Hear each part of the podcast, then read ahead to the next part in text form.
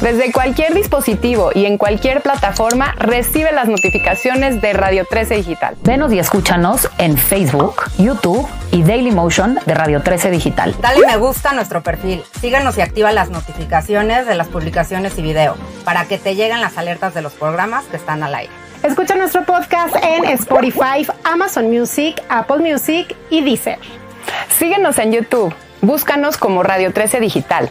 Suscríbete a nuestro canal y activa la campana para que te lleguen las notificaciones de todo nuestro contenido. Visita nuestra página web www.radio13.mx. Radio 13 Digital, programación consciente.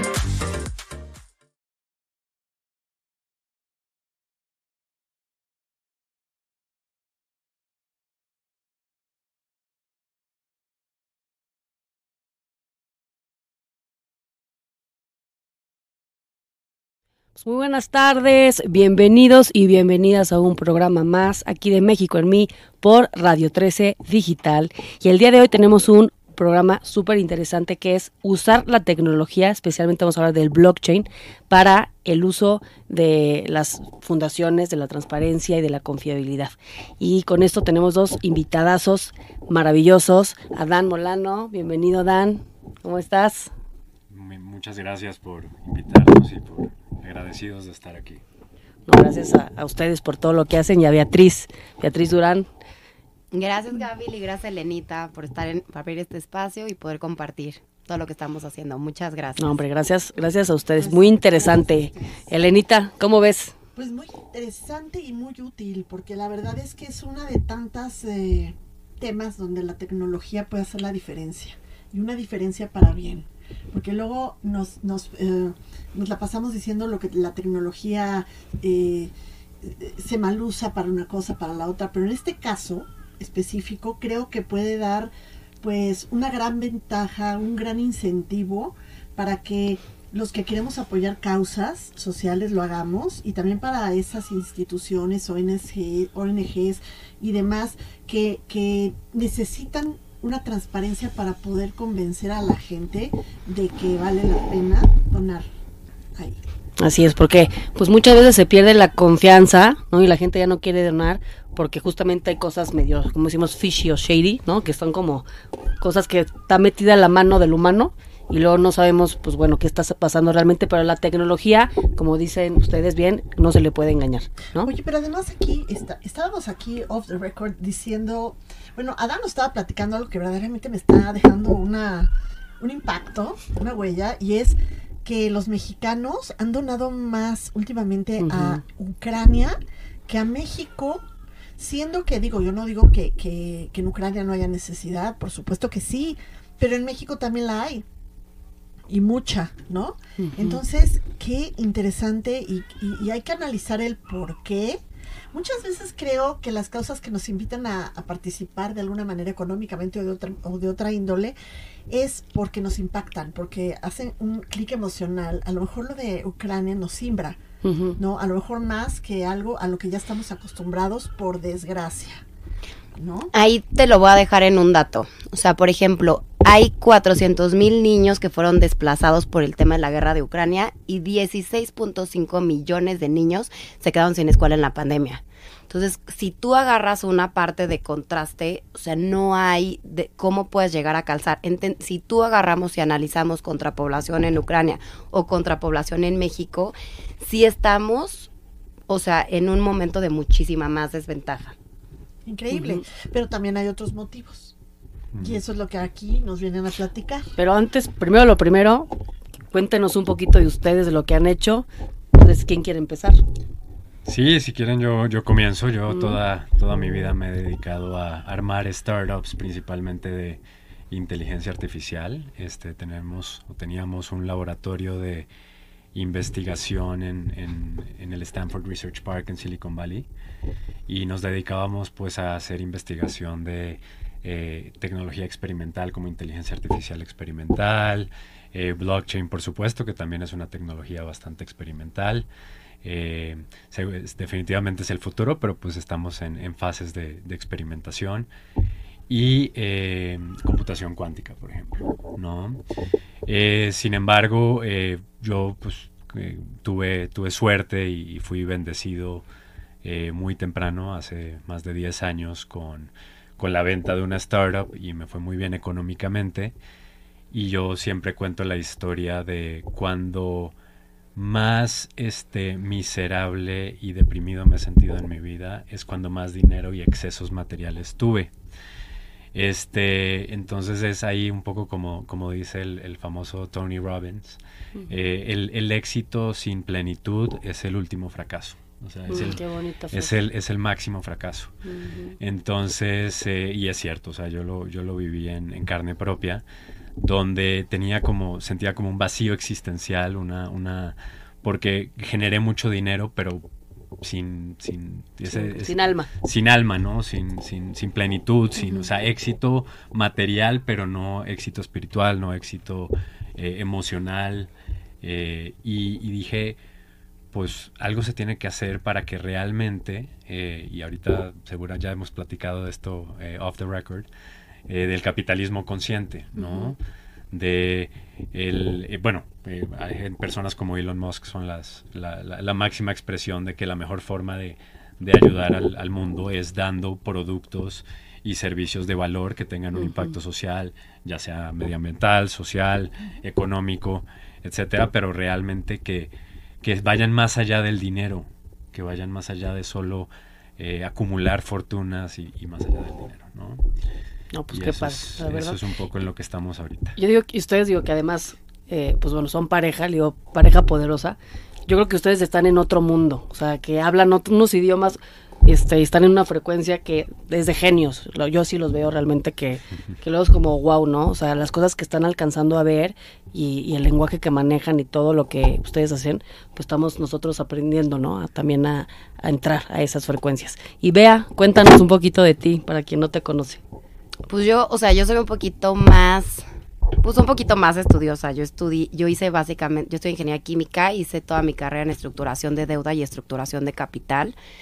Y de ahí empecé a hacer proyectos sociales hace como cuatro años y empecé a entender cómo la extrapolación de, de, la estructura de un proyecto de desarrollo inmobiliario, o sea, yo me enfocaba mucho en fintech, en real estate y en energía, cómo cuando tú puedes hacer un proyecto, aunque sea social, y le puedes poner todo este componente de banca de inversión, donde tratas a tu donante como si fuera un inversionista, puede ser la forma de poder captar, generar esa confianza y poder captar mucho más recursos. Yo un poquito en estudios, o sea, estudié, al fin estudié, terminé estudiando el IPADE, pero más que el IPADE, donde más aprendí fue cuando después estudié economía y antropología, cuando encontré esa intersección de poder entender el modelo, o sea, un modelo económico mezclado con una parte de impacto social. Eso ha sido lo donde, como dice Dan, donde él encontró una forma, o sea, cada quien ha encontrado la parte de la plenitud en diferentes puntos. Lo mío ha sido extrapolar todo, todas estas diferentes pues diferentes ciencias y diferentes tecnologías que han ido alrededor. Yo apenas estoy aprendiendo un poquito en la parte, sí me considero un poco más neófita en el tema de tecnología, pero lo que entiendo muy bien es todo lo que hay alrededor del modelo de negocio y lo que entiendo muy bien es cómo unir ciertos puntos, como que ese es un poquito más mis fuertes. Entonces, por eso es que hemos logrado, por eso cuajamos este, este proyecto al mezclar completamente la tecnología con entender la población que queríamos beneficiar. Excelente. No, y justo este, este proyecto lo que busca es esto, ¿no? Usar la tecnología para la optimización de recursos, para la transparencia y para que haya mayor credibilidad. Y hay unos datos interesantísimos que nos estaban compartiendo, Elen, que en México se recaudan alrededor de 40 mil millones de pesos y se reinvierten en la recaudación de 30 a 40% de esos 40 mil millones de pesos. Entonces, es un poquito entender cómo la tecnología nos puede ayudar a que no exista este gasto tan alto. A ver si entendimos bien. Eh, digamos que yo soy una ONG que, no sé, tengo una causa social X, ¿cuál quieres? El potabilización del agua, por ejemplo, ¿no? Em, y yo tengo unos ingresos, X ingresos al año por donativos. De esos ingresos, de ese 100% de mis ingresos, yo tengo que destinar entre un 40 y un 60%. De 30 a 40, ¿no? entre un 30 y un 40%, que es altísimo, a, al gasto que va a implicar el volver a tener donantes, el volver a convencer de que me donen. Sí, así es. Mira, de ahí te lo vamos a desglosar. Yo, a mí me gustaría como esto de derivarlo en dos temas. Uno te habla de la parte de la sostenibilidad de un proyecto, ¿no? O sea, muchas veces tú dices, voy a levantar la meta porque voy a hacer este proyecto, pero se te acaba el recurso. Entonces tú necesitas volver a levantar dinero para poder hacer el siguiente. Entonces por eso ahí cae la parte de las donaciones recurrentes. ¿No? Entonces decir, a ver, pues no solamente tú vas a hacer un proyecto, no eres una ONG que realmente solamente dices, voy a, voy a potabilizar el agua, ¿no? Entonces voy a atacar solamente una población, sino que es, ok, ya acabaste el primer proyecto, te vas por el segundo y te vas por el tercero. Y además de todo, es como una empresa, digamos, en el sentido operativo. O sea, tienes gastos. ¿no? Exacto. Tienes gastos de operación y tú los puedes reducir con un sistema como el que ustedes traen. Sí. Sí, correcto. O sea, al fin y al cabo, las fundaciones o las ONGs eh, son eh, pues organizaciones sin ánimo de lucro, no están buscando generar eh, utilidad para sus inversionistas, pero operan y funcionan tal cual como cualquier otra empresa. ¿no? O sea, tienen que vender eh, su producto, que en muchos casos es simplemente ayuda humanitaria, y, eso pues así procuran los fondos para poder destinar a la causa que, se requiere. Eh, el tema aquí es que todos los años lo que se conoce como el costo de adquisición de donantes o el costo de ventas en, en una empresa tradicional aquí en, en, en, en, en- en- en las empresas se llama el costo de adquisición de clientes. En las eh, ONG se llama el costo de adquisición de donantes. Es exactamente lo mismo no Eh, son ventas. Eh, y es justo lo que estábamos mencionando ahorita en los datos entre el 30 y 40 por ciento eh, de todas las donaciones que se procuran, de todas las ventas que se generan en las fundaciones, se destinan a vender más, o sea, a adquirir más donantes y procurar más fondos y generar más donaciones. Eh, seguramente pues habrán visto en las calles a muchos representantes de diferentes fundaciones procurando pues a esos eh, representantes hay que pagarles, ¿no? Son vendedores al fin y al cabo. Y, el, el tema no es ese, o sea, una el- tal, i- al igual que una empresa, pues una fundación tiene que vender, tiene que procurar fondos y tiene que recibir fondos. ¿no? Eso no, pues no se cuestiona, es, es parte, es necesario, es indispensable. ¿Qué sí se cuestiona? Lo que sí se cuestiona es el hecho de que cada vez, todos los años, ha estado incrementando este costo de adquisición de donantes y cada vez más se destinan, eh, ahorita estamos hablando de un 30-40, en, en diferentes partes del mundo es un 50-60, eh, que se está destinando la mayor parte de los recursos o una gran parte de los recursos de las donaciones a vender y no a la causa que se está promoviendo. ¿no?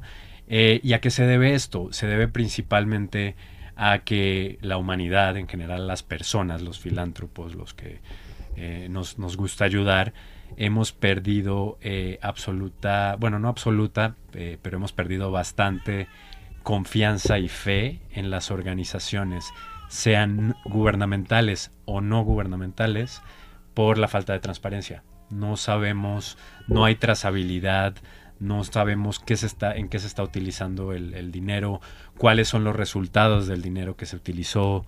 eh, no, no, no hay visibilidad, no hay transparencia, entonces cada vez más perdemos confianza, nos volvemos más escépticos, eh, cuestionamos si realmente nuestros donativos o, inclusive a veces nuestros impuestos eh, se destinan a, buenas causas y no a y, aquí pues se, presta para, para que para entender que es un tema de, de corrupción, ¿no? Porque pues el, el que nada debe, nada teme, entonces pues no habría razón para que no se transparente todo. No, no estoy diciendo que lo sea, pero esa es la sensación que se causa en las personas cuando no hay visibilidad, cuando no hay transparencia y cuando no se sabe cuáles son los resultados del dinero que se, que se invirtió o donó. eh, el término que Sobre todo cuando vives en un país donde la corrupción es lo que impera. Sí, pero yo creo que dentro de es, o sea, ustedes están aportando una solución, ¿no? Para justamente lo que estamos diciendo, pero hay una parte que cae en nosotros, que es el cambio de paradigma, ¿no? O sea, sí hay un, mucha corrupción y, y eso es algo que, que hablamos, ¿no? Antes de entrar al aire, que no hay credibilidad en el gobierno en México, por ejemplo, en Estados Unidos hay mucha credibilidad en el gobierno, ¿no? Cada vez menos. cada pero- vez menos, pero hay más credibilidad, pues. Y, y aunque sí tenemos un, un, pues varias razones por las cuales dudar, también no todo mundo es corrupto. Y no todo mundo hace las cosas de manera equivocada, ¿no? Hay gente que sí hace las cosas bien, hay gente que, que, está generando proyectos de altísimo impacto y tenemos que cambiar también esta narrativa, que es mucho lo que hacemos aquí en México en mí, y decir es que todo mundo es igual. Mexicano sinónimo de corrupción, no, no todo mundo es corrupto, ¿no?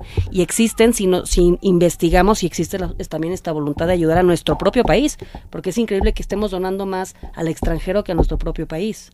¿No? Que, que sí existen estas soluciones que nos pueden dar la confianza de saber en dónde se está dando el dinero, que tienen el soporte tecnológico y que nos van a poder dar ¿no? certeza con, con nuestros recursos, lo que estamos nosotros donando. Contratar, por ejemplo, lo que ustedes ofrecen es un gasto también, ¿no? Es un gasto, aunque, pero es un gasto que de alguna manera va a bajar otros gastos.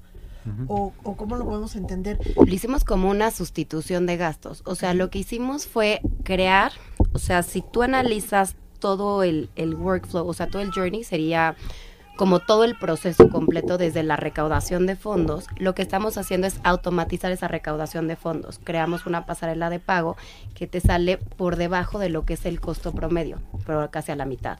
Entonces, ¿qué estás haciendo en ese momento? Estás o, o estás empleando tus, tus, ¿cómo se llama? Tus recursos de una mejor manera, de una forma un poquito más eficiente.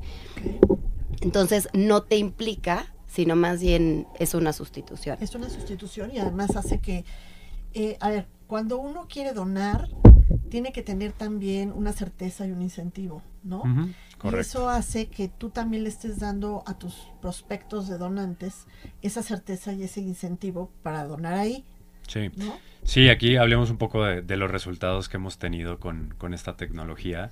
Hemos, solo por el tema de, de, mm, transparencia y de credibilidad, y solo por el tema de incentivos precisamente, de darle incentivos a los donantes, eh, involucrarlos más, que tengan visibilidad de qué se está haciendo con su dinero, este, que vean el resultado y el impacto, porque pues está, está, normalmente se, un, un donante pues dona y ya me siento bien por donar, ¿no? Pero últimamente ya no, últimamente es qué está, qué está pasando con mi dinero, cómo se está utilizando, cómo, cuáles son los resultados, cuál es el impacto.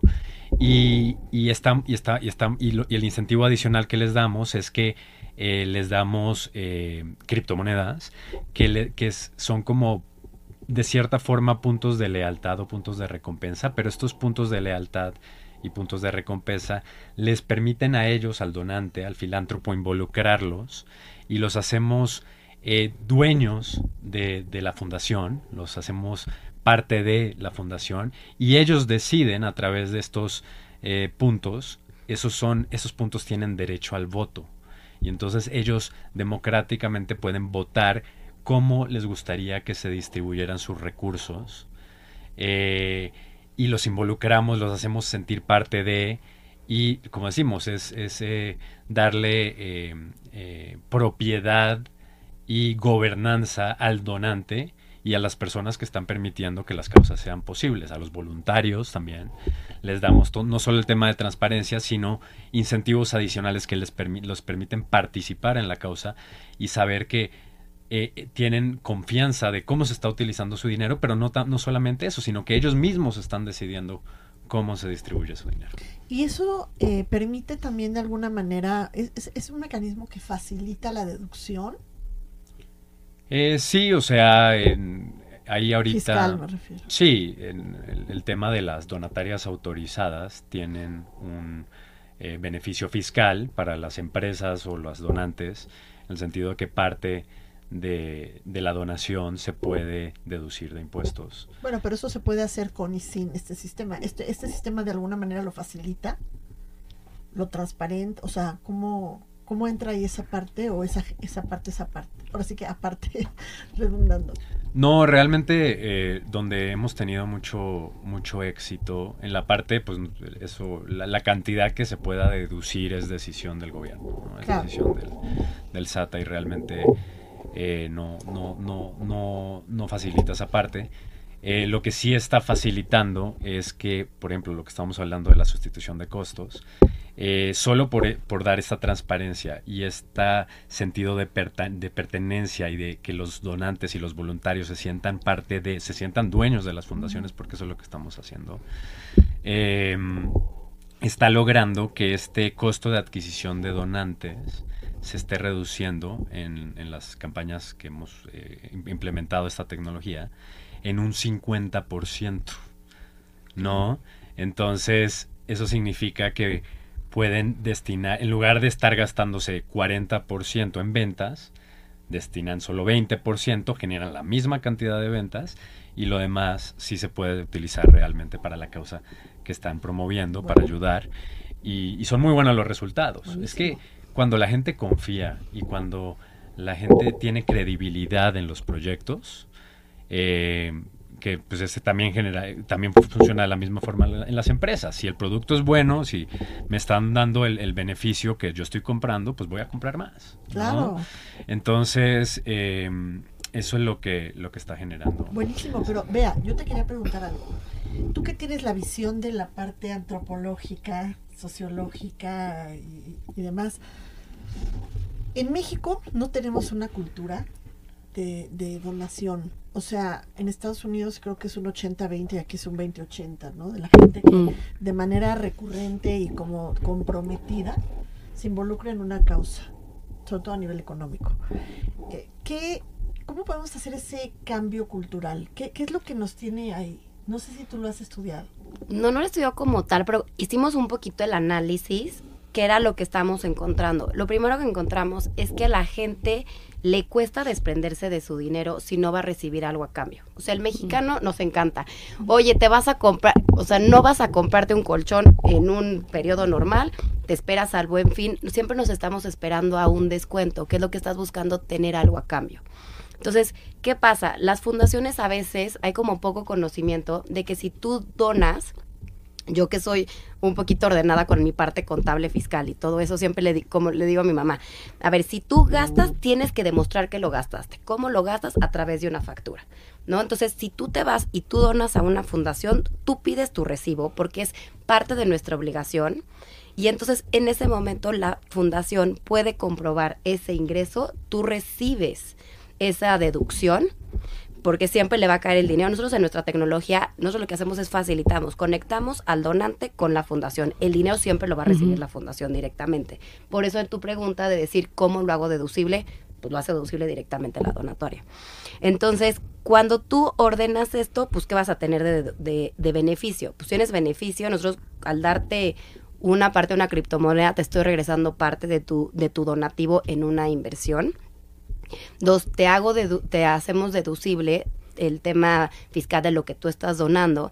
Y tres, parte súper importante que para nosotros poder tomar un proyecto, trabajar con alguna fundación es el tema de transparencia y el tema de cómo se llama, de que vayas dando los resultados. Si tú dijiste, vamos a levantar, por ejemplo, un proyecto y vamos a levantar tanto dinero, entonces la gente lo que necesita ver es que ese dinero que tú, que tú estás donando sí se está empleando directamente en la parte de la causa. Hoy hay un problema un poco fuerte en el decir, a ver, las fundaciones tienen como básicamente dos equipos. Un equipo que se enfoca en sí generar la parte de, eh, del impacto, de la parte de la ejecución, pero el otro está todo el tiempo tratando de cubrir, oye, me donaron cinco cobijas, y ahí te vas, muchísimas historias, fotos, mira cómo esa cobija sí se la llevé a tal persona. Entonces, si realmente pensamos cómo estamos siendo completamente ineficientes en el proceso, ahí es donde te empiezas a dar cuenta que hay forma de ocupar tus recursos, no solamente temas económicos, sino también recursos humanos para poder llevar una mejor pues, ejecución de cierto tipo de proyectos y de programas. ¿No? Entonces, por ahí es donde creemos que podemos empezar a capitalizar más y entender que los donantes somos inversionistas dentro de las fundaciones. Porque si nosotros nos, nos, nos mostramos como parte de decir, somos una sociedad un poquito más activa, es una forma de poder sanar nuestro tejido social, estando completamente involucrados. No donde realmente llegamos y decimos, me duele, me duelen los feminicidios, me duele toda esta situación, entonces cierro el Instagram, cierro noticias y no me involucro. ¿Por qué? Porque automáticamente nos bloqueamos al no querer participar.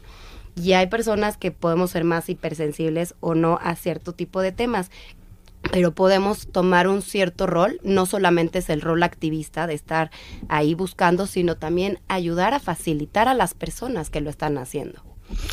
Sí, y complementando un poquito con, con todo lo que mencionas en respuesta a qué tiene que pasar, pues yo creo, yo creo que lo que tiene que pasar es que empieza a dejar de ver tanto valemadrismo, ¿no? Básicamente. Porque nos, nos seguimos viendo como seres aislados. Y ese es un tema que tenemos que trascender, trascender estos velos de pensar que hay vidas, ¿no? Hay vida, ¿no? Y al final es- somos una sola hermandad, somos un solo planeta. Lo que le pasa a uno nos afecta, aunque no nos demos cuenta. Y tiene que valer, o sea, empezar a, a- a morir este valemadrismo y esta sensibilidad que algunos tienen, no verse como de, ay, ¿no? O sea, como algo malo, sino como una virtud, porque es una no virtud. es mi problema, pero sí es. Y a quien le importa hay que ayudarle. A ti no te importa, pero por lo menos date cuenta que lo que te va a afectar te conviene, ¿no? Si no lo sientes, por lo menos ve lo que te conviene. Entonces, yo creo que eso es como que el, el- la invitación, ¿no? A que nos demos cuenta que hay cosas que a lo mejor son complicadas en el mundo, muy complicadas, muy complejas, pero que están sucediendo. Y no podemos agarrar y meterlas abajo de del tapete y decir aquí no pasa nada, porque eventualmente eso y- y nos va a afectar y la realidad todo nos alcanza, ¿no? Definitivamente. Sí, yo creo que aquí hay dos, dos puntos importantes. O sea, uno, eh, un poco para despolitizar un poco eh, esta, esta plática en ese sentido, yo creo que es, que es más allá, no, no, es, no es el color del partido o que como que siempre estamos esperando que llegue alguien, el nuevo presidente, a salvarnos, ¿no? Y, y- y- y no, y, por más buenas intenciones, sup- suponiendo que todos los nuevos presidentes y los tienen muy buenas intenciones, eh, no, no, no, no es, no es posible. O sea, simplemente es una falla sistemática donde no importa si es Trump o Biden, no importa si es... No importa, ¿no? O sea, simplemente el sistema no permite ciertas cosas, ¿no? Es una falla sistemática, no individual. Y segundo, es también un tema eh, que eh, ejem- ejemplificó muy bien el, expresidente de Estados Unidos, John F. Kennedy, en su discurso de pregúntate no qué puede hacer tu país por ti, sino qué puedes hacer tú por tu país, ¿no? Y yo creo que ahí eso, eso es una parte muy importante del lado eh, moral y ético, en donde tenemos que dejar de esperar que por quien votemos nos va a salvar, porque eso no va a pasar. Tenemos que ver nosotros por nosotros mismos y por nuestro país y por, y por, nuestras, por nuestras personas. Pero independientemente de eso, también hay un tema de alineación de incentivos, ¿no? O sea, eh, ¿por qué la cultura filantrópica en Estados Unidos es mucho mayor, o en Canadá, o en cualquier país, de hecho en todos los países de, desarrollados y de primer mundo? Se puede, prácticamente es la dedu- deducibilidad de impuestos al donar es 10 veces superior a la de México. ¿No? Entonces, Y la eso... transparencia. Y, exacto, es que van de la mano, van de la mano, ¿no? No puedes... eh, ahora, no, entonces el pinche gobierno es el que no, no genera que no haya una, una cultura filantrópica. No, no solamente es eso. También es responsabilidad de las ONGs, de las fundaciones y de las empresas que no están dando esa transparencia, no están dando esa credibilidad. Entonces no están los intereses. Por eso estamos donando más a Ucrania que a México, porque no creemos que si donamos a una fundación en México se vaya a hacer un buen uso de los recursos. ¿No? Y por eso preferimos donar, donar, esto es un dato también muy interesante, ha, ha habido más donaciones en criptomonedas a Ucrania que de todas las Naciones Unidas combinadas. Y esto se O debe... sea, te refieres Naciones Unidas combinadas en lo que es el sistema financiero formal. no, me refiero a las United Nations. Ah, de las Naciones. Unidas Sí, sí. ONU. La ONU, ONU, Sí. la ONU. Este, Ok, ok, ok. entonces, eh, sí, a la, Y fíjense, de, Y, y, Sí. y re- y refuerzo ese punto porque, ¿por qué?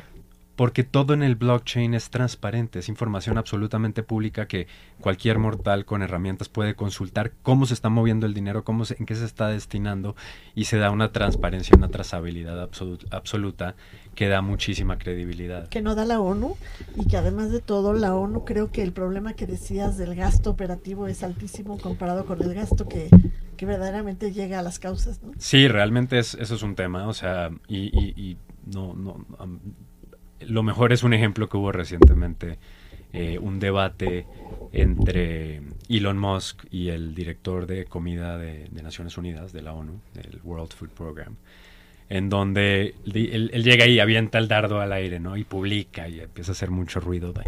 el 2% de la fortuna de Elon Musk puede resolver el hambre mundial.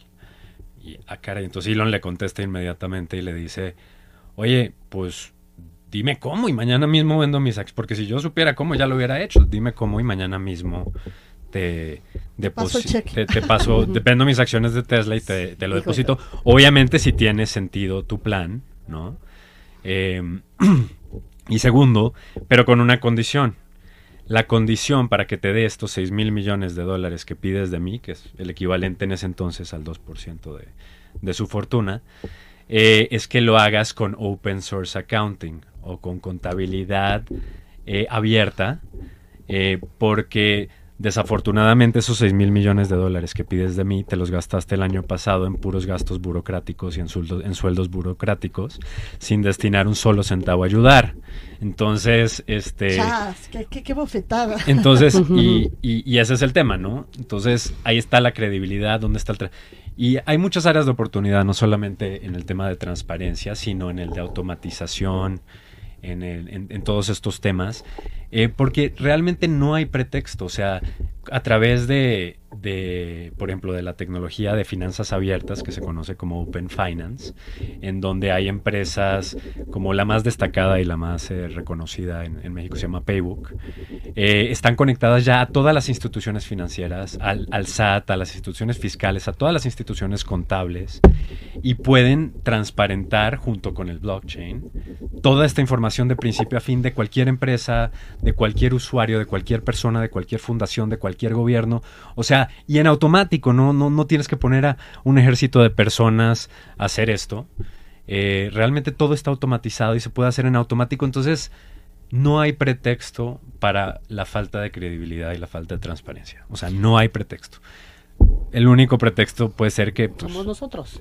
no, o, el- También. O, o puede que tengan cosas que esconder y por eso no se transparentan, ¿no?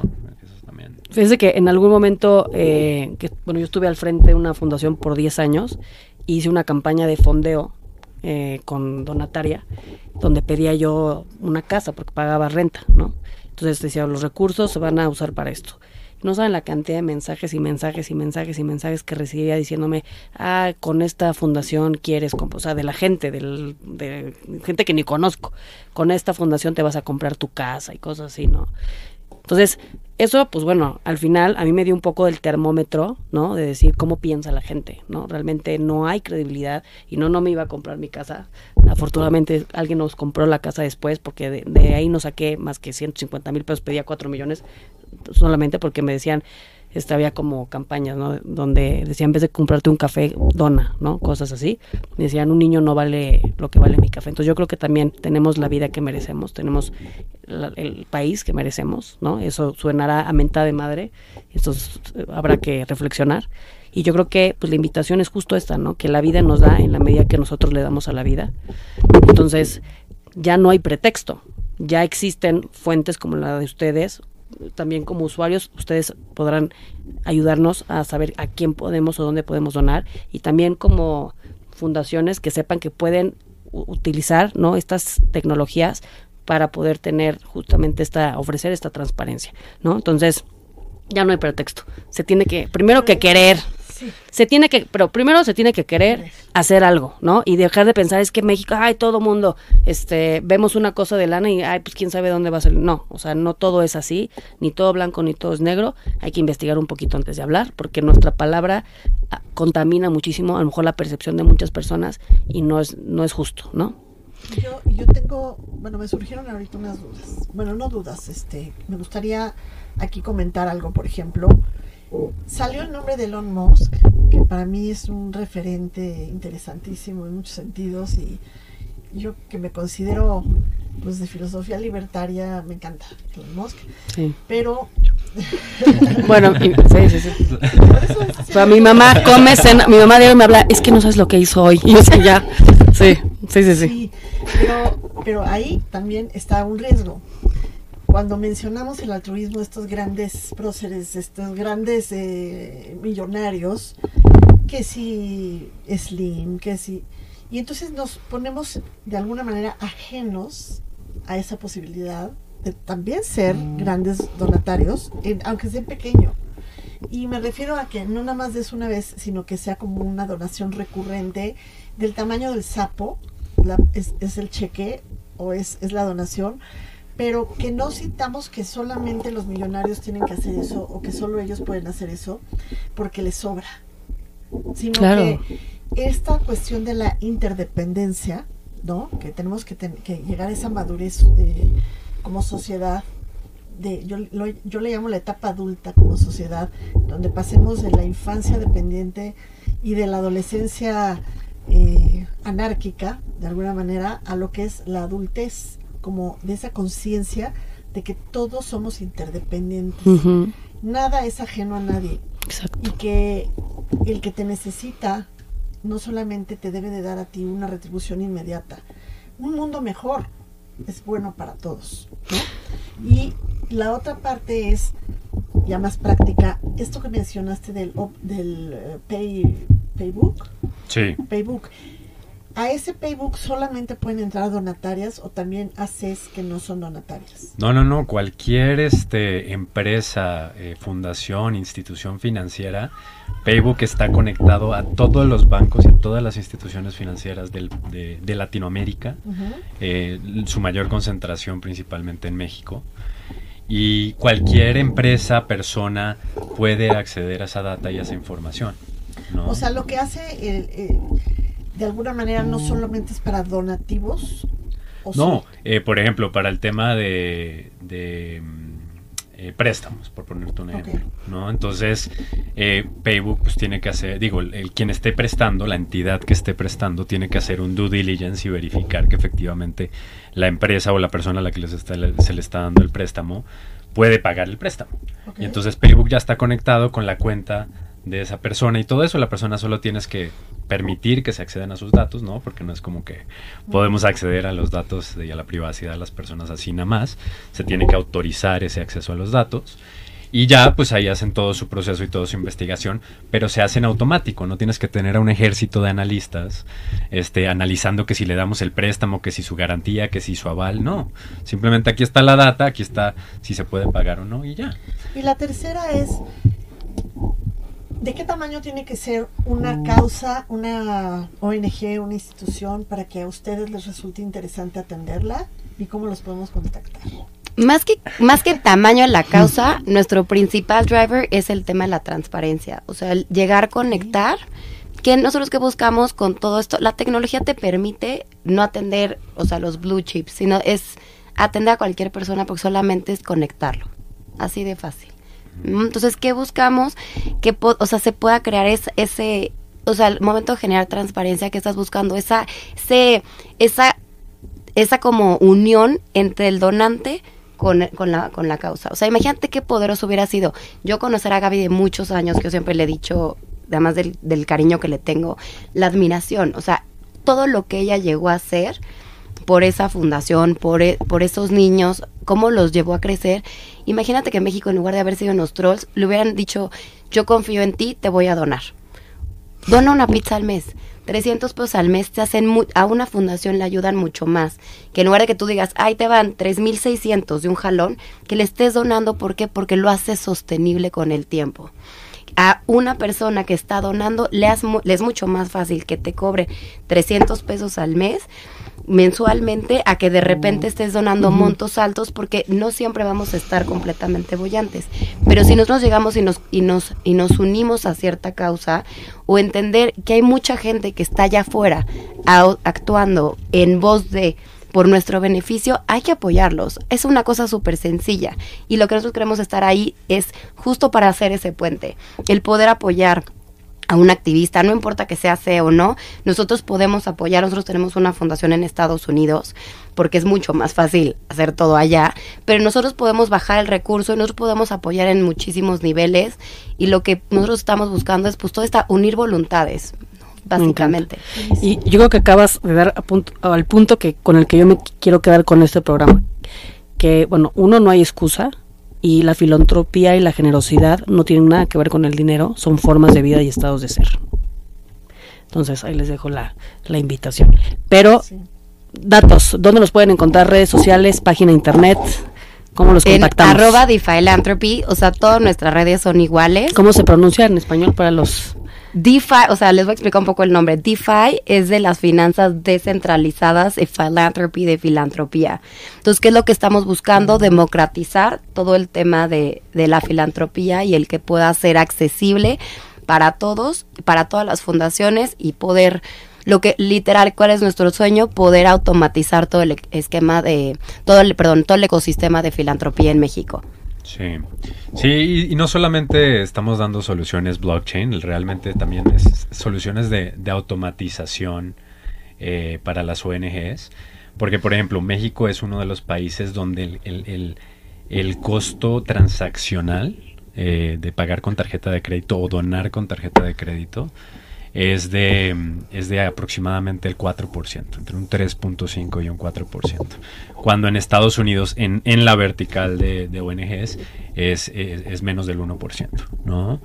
Entonces, una de las cosas que, que también estamos haciendo, por ejemplo, junto con Paybook, eh, es dar estas herramientas en donde una fundación no tenga que pagarle 4% o 3.5% a un Stripe, sino lo pueda hacer por dos y facilitarle, reducir los costos en todos los sentidos, no solamente... Es que esa es la maravilla de la automatización y de la tecnología, que puedes hacer muchísimo más con muchísimo menos. ¿no? Claro, qué Porque-. De eso se trata. Qué maravilla. Y aquí este, a mí me encanta, bueno, yo tengo un principio que, que adopté, que es de Agustín de Hipona, que es unidad en lo esencial, libertad en lo demás y generosidad en todo. Ay, qué bonito. Y eso yo creo que es lo que nos anda faltando. ¿no? Padrísimo. Y cómo la tecnología, en vez, en, en algunos casos nos puede deshumanizar, pero en otros casos al revés, ¿no? Pues sí, la tecnología finalmente son herramientas y lo que hagas tú con ellas es lo importante. Exacto. ¿Cuál es la intención atrás de la Sí, herramienta? No, y, y la tecnología es una herramienta, al fin y al cabo. Es, es como eh, pues, cuando, o sea, no, no, no es el mismo ejemplo, pero si cuando, cuando alguien mata a alguien, ¿quién, ¿quién fue el que mató? ¿El que fabricó la pistola, quién sabe dónde? ¿O la persona que Claro. el gatillo, no? Son herramientas, se pueden utilizar para bien o para mal. Este, no, no, no se puede culpar la tecnología cuando simplemente es una herramienta y depende de quién lo use, ¿no? ¿Y cómo? y de cómo se use, ¿no? Entonces, eh, pero sí, definitivamente ahí también hay, eh, es, es un tema de, por ejemplo, una de las cosas que, que no- nos gusta mucho de colaborar con, con Paybook es que su filosofía desde el principio fue, oigan, la gente no tiene vida, especialmente en el sector financiero, ¿no? Donde están trabajando lunes a domingo, eh, se van a, a las 9 de la noche a la oficina, no tienen tiempo para su familia. Eso no, no debería estar pasando. La tecnología ya existe para que el 80% de esas tareas mecánicas y repetitivas y todos esos procesos que a nadie en su sano juicio, en su trabajo les gusta hacer, ¿no? La verdad, o sea, nadie quiere estar talachando un Excel durante 12 horas sin parar. Un robot lo puede hacer y tenemos los robots, o sea, ya está la tecnología para liberar el potencial humano, así lo llamamos nosotros. Mm. Es para que puedan eh, eh, la gente empezar a disfrutar sus vidas y no estar como zombies en su trabajo eh, repetitivo y talachero, que ni, no, ni les gusta, puedan pasar tiempo con sus familias, puedan hacer sus hobbies, puedan vivir, porque también de eso se trata, ¿no? Con el, con el COVID este, nos, nos encerramos mucho y nos clavamos mucho en el trabajo porque pues, era lo mejor que podíamos hacer y está muy bien, pero también hay que vivir, ¿no? Y, y la tecnología permita eso. permite Liberarnos. eso. La- da alcance y te da libertad. Que nos dé libertad. Exacto. Pues bueno, pues muchísimas gracias. Qué, qué padre programa, la verdad. Sí. Súper interesante esto, ya saben, contáctenlos. Creo que hay muchas, muchas, muchas. Un mail. No es más fácil por cómo se por las redes en las redes sociales, Sí, el- el- es- Bueno, ahí las, ahí las tienen. mismas- con la misma que Es- sí todo para lo mismo es arroba D de dedo E F I L-A-N-T-H-R-O-P-Y. es correcto. Pero bueno, ahí las tienen. Muchísimas gracias, muchachos. Sí, compartan. No, yo ya estoy pensando todas las personas que los voy a, a conectar. La verdad que es súper interesante. Pues bueno, muchas gracias a todos. Cuídense Gracias, mucho. niñas. Nos vemos el siguiente viernes aquí en México en mí por Radio 13. Gracias.